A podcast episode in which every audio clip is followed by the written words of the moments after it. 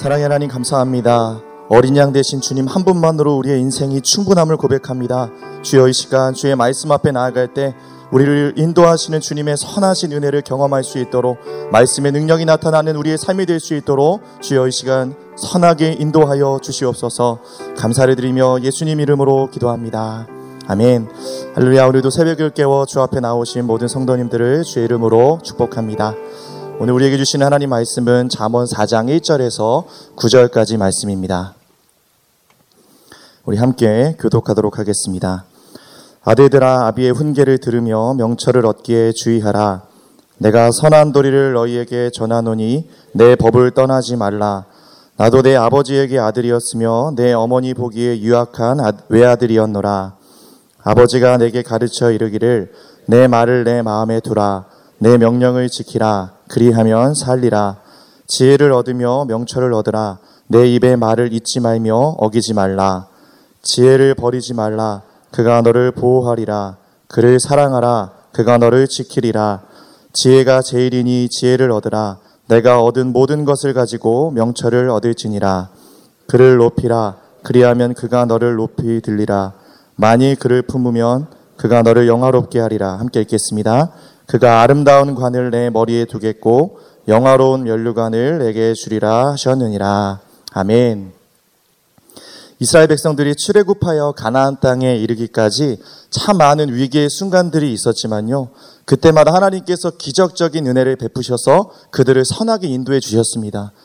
그런데 그들을 구원하신 사건이 있은 후에 하나님께서 꼭 그들에게 주신 명령이 있어요. 그것이 무엇이냐면요, 바로 그 일을 꼭 기념하라는 것이었습니다. 여호수아 4장을 보면 우리가 잘 알듯이 이스라엘이 하나님의 기적으로 요단강을 건넌 후에 하나님께서 마찬가지로 명령하셨습니다.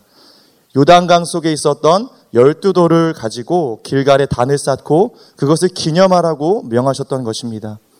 무엇을 위해 하나님께서 이런 명령을 내리셨을까요?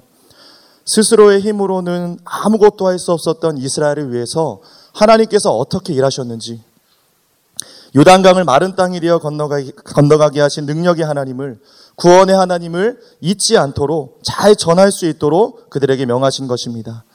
하나님께서 우리에게 주신 많은 사명이 있겠지만 저는 가장 중요한 사명은 내가 만난 하나님을, 내가 경험한 하나님을 다음 세대에게 잘 전하고 증거하는 사명을 저와 여러분에게 오늘 주신 줄 믿습니다. 특별히 오늘 본문에서 잠언 기자는요, 훈계를 통해서 자녀들에게 하나님의 지혜를 들려줄 것을 강조하고 있습니다. 우리 오늘 말씀 1절을 함께 읽도록 하겠습니다. 아들들아, 아비의 훈계를 들으며 명철을 얻기에 주의하라. 히브리어 성경으로 이 1절을 읽어보면요, 가장 먼저 나오는 단어가 쉐마라는 단어입니다. 들으라라는 것이에요. 무엇을 들으라는 것입니까? 바로 사랑하는 자녀를 위한 아비의 훈계를 기쁨으로 들을 수 있는 그 마음이 있어야 된다는 거예요. 하나님의 지혜는 바로 듣는 마음으로부터 시작되는 줄 믿습니다. 열왕기상 3장을 보면 하나님께 1000번제를 드리기를 마친 그 솔로몬의 꿈에 하나님이 나타나셔서 무엇이든지 원하는 대로 소원을 구하라 라고 말씀하셨어요. 그때 여러분, 솔로몬이 무엇을 구했는지 혹시 기억하십니까? 우리 열왕기상 3장 9절에서 10절을 한번 읽어볼까요? 누가 주의 이 많은 백성을 재판할 수 있사오리이까?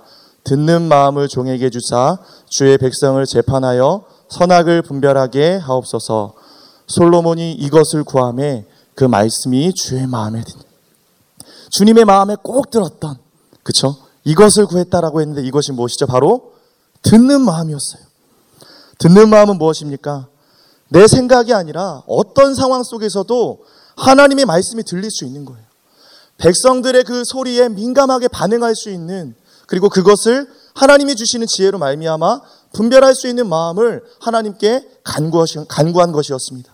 하나님의 일을 위해서요, 나의 어떠함을 위해서가 아니라요.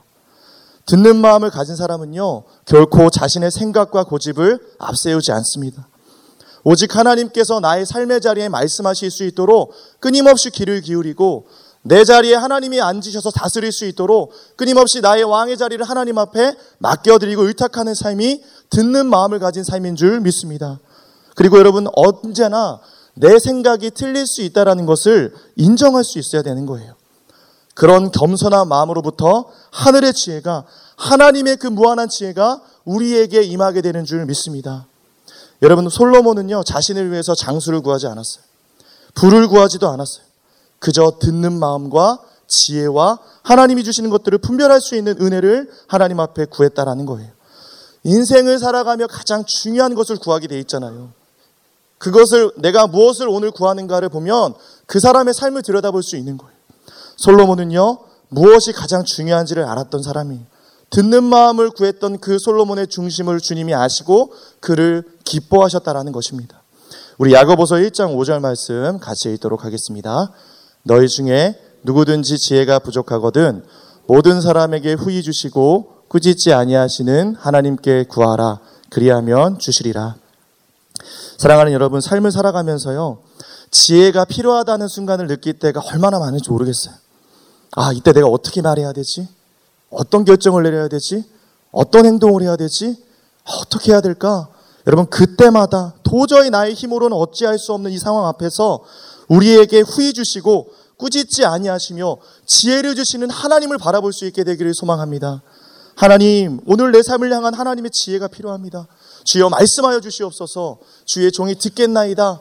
주님, 나의 힘으로는 오늘 하루를 살아갈 수 있는 힘이 없음을 고백하면서요, 하나님이 내 삶에 말씀하시도록 겸손함으로 주님 앞에 묻고 간구하며 듣는 마음으로 나아가는 자에게 하나님이 오늘 분명히 지혜를 배우게 하실 것이고, 오늘 다양한 경로를 통해서 하나님이 여러분에게 말씀해 주실 줄 믿습니다.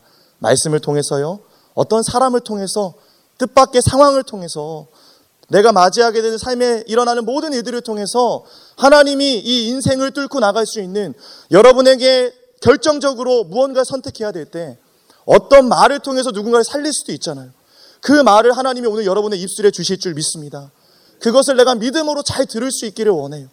내 생각을 내려놓고요, 오늘 하나님이 여러분에게 무엇을 말씀하시는지, 여러분에게 어떤 말을 주시는지를 지혜롭게 잘 들을 수 있는, 듣는 마음을 오늘 주님 주시기를 간절히 주의 이름으로 축복합니다. 특별히 하나님께서는요, 이 지혜를 자녀들에게 물려주시기를 기뻐하세요. 우리의 부르심은 무엇이죠? 1차적인 부르심은요, 우리의 삶으로 그 자녀들에게 하나님을 보여줄 수 있어야 하는 거예요. 자녀들은 그런 부모의 말을 또한 듣고 순종함으로 보이지 않는 하나님께 순종하는 법을 배울 수 있게 된다는 사실입니다. 여러분, 오늘 본문 1절에 보시면요, 솔로몬이 아들들아 라고 부르고 있잖아요.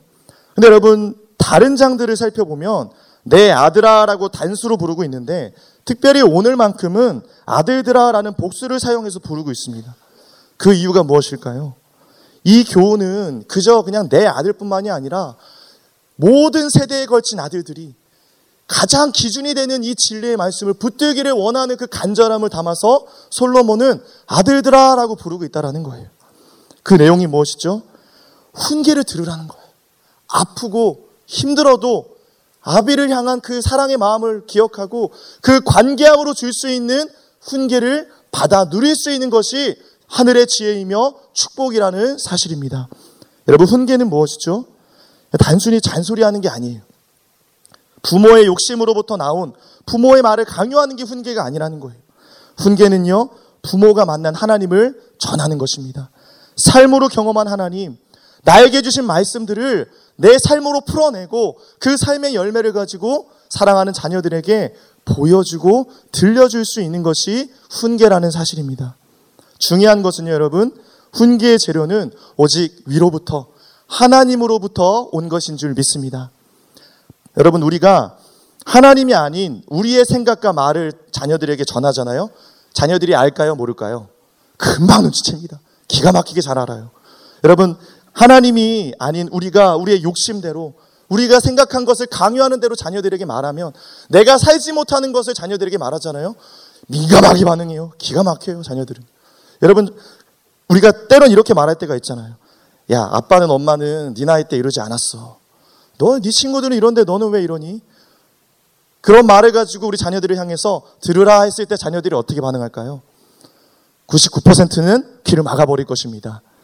여러분, 우리가 정말 들으라 할 수 있기 위해서는요, 외칠 수 있기 위해서는요, 내가 만난 하나님이 있어야 되는 줄 믿습니다. 내가 어떠한 하나님을 만나고 결정적인 순간에 하나님 앞에 엎드리고 하나님의 지혜를 구하는 그 모습을 우리 자녀들은 다 안다라는 거예요. 내가 어떻게 하나님 앞에 씨름하고 있는지, 내가 어떻게 하나님 앞에 몸부림치며 하루하루를 살아내고 있는지, 내가 사람의 말을 듣고 움직이는 것이 아니라 하나님의 지혜를 구해서 오늘 믿음으로 두렵고 떨리지만 한 걸음 한 걸음 주님과 함께 살아가고 있는 그 삶의 모습들을요, 우리 자녀들은 메시지로 본다라는 거예요. 듣는다라는 거예요. 오늘 우리가 우리의 삶을 통해서요, 그 내가 만난 하나님을 믿음으로 자녀들에게 들려줄 수 있고 보여줄 수 있게 되기를 주의 이름으로 축복합니다. 여러분, 때로는요, 물론 우리가 말씀으로 이겨냈던 멋있는 모습들, 그런 것도 물론 우리가 들려줄 필요가 있겠지만, 저는 이렇게 생각합니다.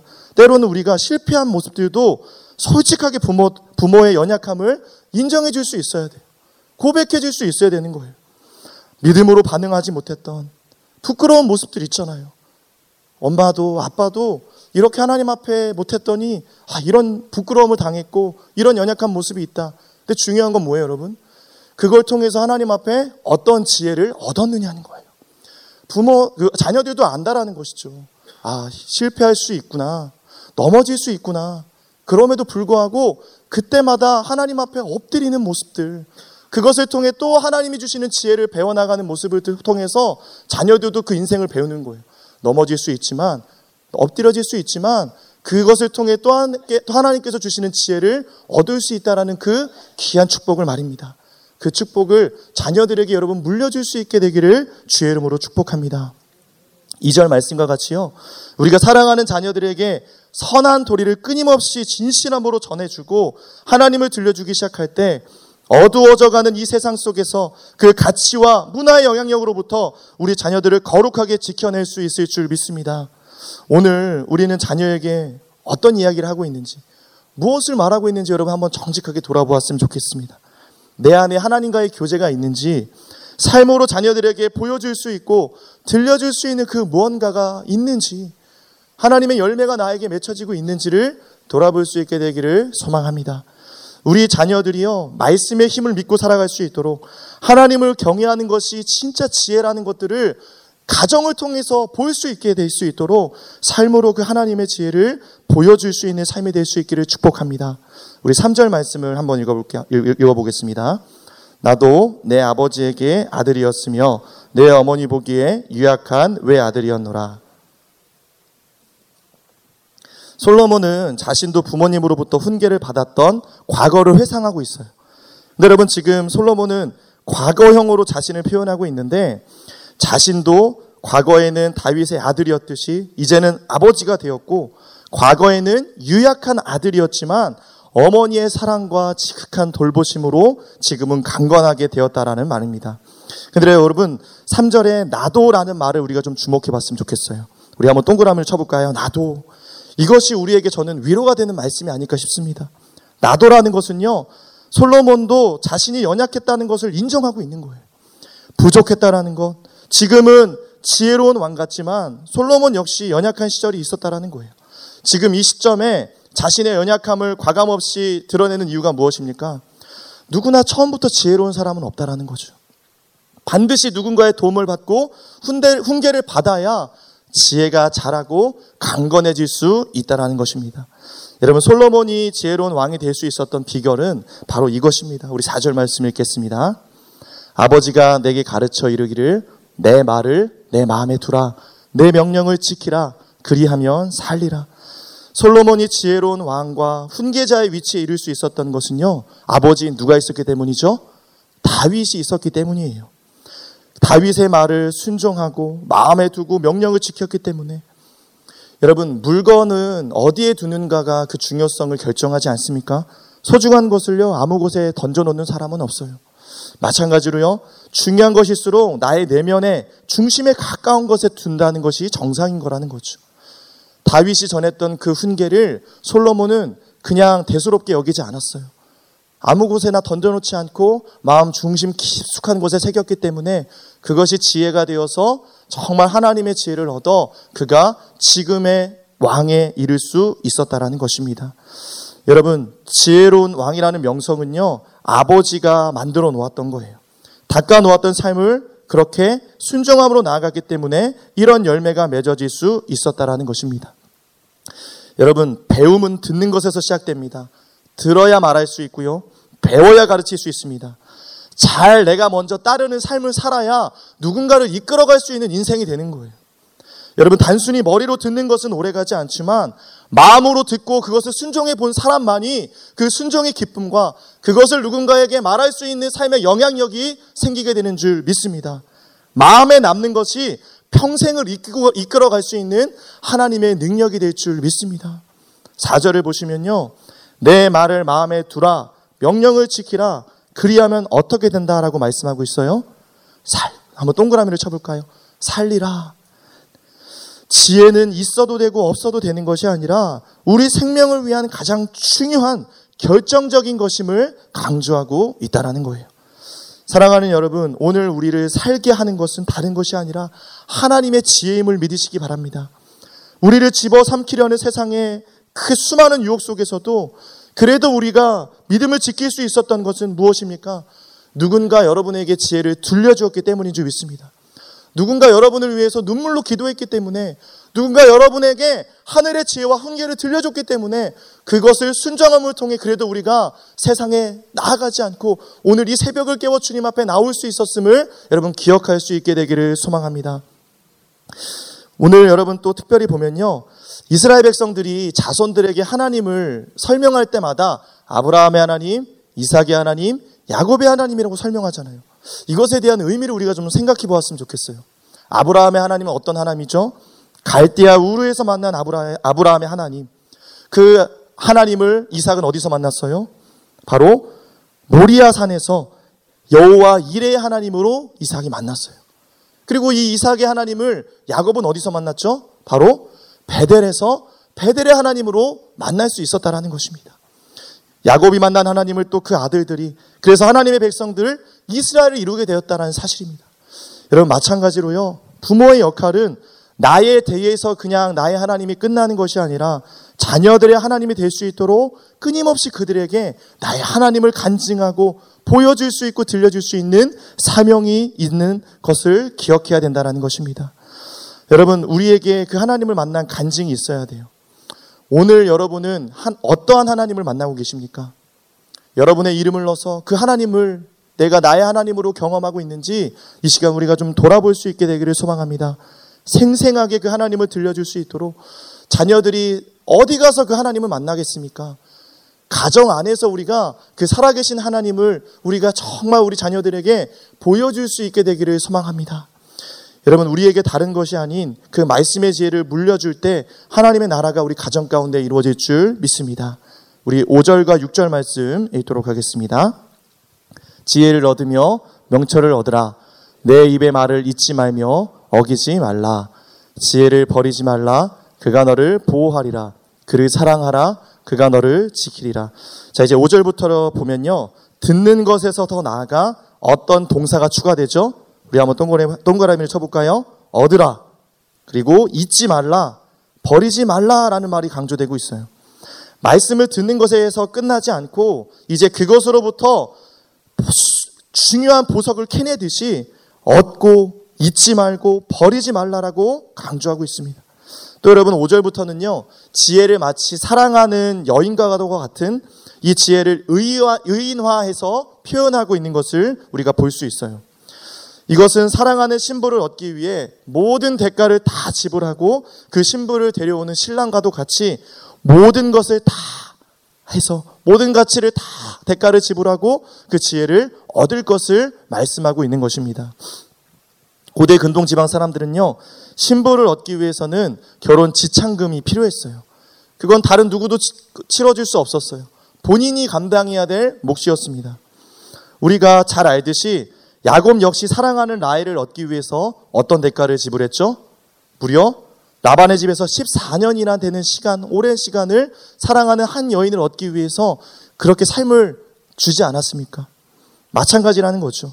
이 지혜를 얻기 위해서 모든 소유를 지불하고 자기 것으로 만들어야 하고요, 또 이 지혜를 버리지 말고 잘 지키라고 명하고 있습니다.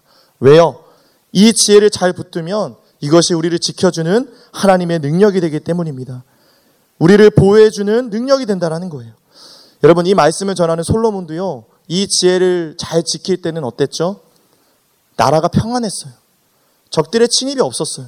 하나님이 지켜주시는 은혜가 있었다라는 거죠. 그런데 말년에요, 이 지혜라는 여인을 버리고 다른 이방 여인을 사랑하기 시작했더니 어떤 일이 일어나죠? 그를 지켜주고 보호해주던 하나님의 지혜와 능력이 순식간에 사라져버리는 거예요. 수많은 전쟁이 일어나고, 특별히 여로보암의 나중에 궁극적으로는 나라가 남과 북으로 갈라지게 되는 그런 안타까운 일을 경험하지 않았습니까? 이런 일을 생각해 볼 때 여러분, 지혜자가 고백할 수 있는 것은 단 한 가지밖에 없다라는 거예요. 우리 7절 말씀을 읽겠습니다. 지혜가 제일이니 지혜를 얻으라. 내가 얻은 모든 것을 가지고 명철을 얻을지니라. 여러분, 지혜자의 결론이 무엇이죠? 지혜가 제일이라는 거예요. 지혜가 제일이기 때문에 가장 우선순위에 두라는 거예요. 그것을 얻기 위해 모든 것을 다하라는 거예요. 특별히 여러분, 이 지혜를 가장 높으신 지혜의 근원이신 예수님으로 해석하기도 합니다. 지혜를 예수님으로 대체할 때 우리는 지혜가 다른 어떠한 것보다 제일이라는 의미를 더 확실하게 이해할 수 있는 것 같아요. 여러분, 말씀 7절을 한번 띄워주시고요, 우리가 지혜 대신에 예수님을 넣어서 한번 같이 읽어보도록 하겠습니다. 예수님이 제일이니 예수님을 얻으라. 내가 얻은 모든 것을 가지고 예수님을 얻을지. 할렐루야. 사랑하는 여러분, 예수님이 제일이십니다. 예수님이 최고이십니다. 예수님을 얻기 위해 오늘 하루 여러분의 모든 것을 다해 그분 앞에 나아갈 수 있게 되기를 축복합니다. 8절도 마찬가지예요. 같이 읽어볼까요? 그를 높이라. 그리하면 그가 너를 높이 들리라. 만일 그를 품으면 그가 너를 영화롭게 하리라. 예수님을 높이는 자는 하나님께서 그 사람을 높여주실 것입니다. 예수님을 품는다는 것은 온 마음을 다해서 사랑하라는 거예요. 우리가 지혜이신 예수님만을 사랑하고 그 안에 살아갈 때 그의 삶은 영화로운 열매들로 가득 채워질 줄 믿습니다. 이와 같이 지혜만을 제일로 여기고 지혜를 사랑하는 자에게 주시는 하나님의 축복의 결론의 말씀이 9절입니다. 같이 읽어볼게요. 그가 아름다운 관을 내 머리에 두겠고 영화로운 면류관을 내게 주리라 하셨느니라. 끝까지 지혜를 사랑하고 예수님을 버리지 않고 영광스러운 예수님을 내 인생의 가장 최고의 가치로 두고 살아가는 사람에게는 그에 합당한 의의 면류관, 영광의 면류관, 하나님이 예비하신 놀라운 상급과 은혜가 여러분을 기다리고 있게 될 줄 믿습니다. 사랑하는 여러분, 오늘 지혜의 근원이신 하나님을 경외함으로 우리가 주님 앞에 좀 가까이 나아갈 수 있게 되길 소망합니다. 우리가 하늘의 지혜, 인생의 지혜를 배웠으면 좋겠어요. 여러분, 우리가 자녀들에게 뭘 가르쳐야 되겠습니까? 가장 좋은 것 가르쳐야 되지 않겠어요? 우리 삶의 으뜸이신 예수님, 최고의 지혜이신 예수님을 전할 수 있게 되길 소망합니다. 그래서요, 우리 삶에 오늘 하나님으로부터 그 넘치는 무한한 재료로부터 온 하늘의 은혜와 지혜가 임해서 우리 안에 풍성한 은혜를 오늘도 우리의 삶을 통해 자녀들에게 들려주고 보여주고 훈계해 줄 수 있는, 그래서 우리 자녀들도 또한 아버지가 되었을 때에 우리로부터 들린 나의 하나님을 그들의 하나님으로 고백하고 그들의 하나님을 또 다음 세대들에게 잘 전해줄 수 있는 그런 믿음의 선순환이 우리의 삶 속에 넘쳐날 수 있게 되기를 주의 이름으로 축복합니다. 우리 함께 기도하도록 하겠습니다. 사랑의 하나님, 오늘 우리에게 무엇이 가장 중요한 것인지, 우리에게 최고가 무엇인지를 가르쳐 주시니 감사합니다. 예수님만이 가장 높으신 지혜임을 믿습니다. 하나님, 모든 사람에게 후히 주시고 꾸짖지 아니하시는 하나님께 간구합니다. 하늘의 지혜와 예수님의 마음과 하늘의 하나님의 그 훈계를 오늘 우리에게 가르쳐 지키게 하여 주시옵소서. 이 지혜를 사랑하게 하시고 높이는 인생이 되게 하여 주시옵소서. 감사드리며 예수님 이름으로 기도합니다.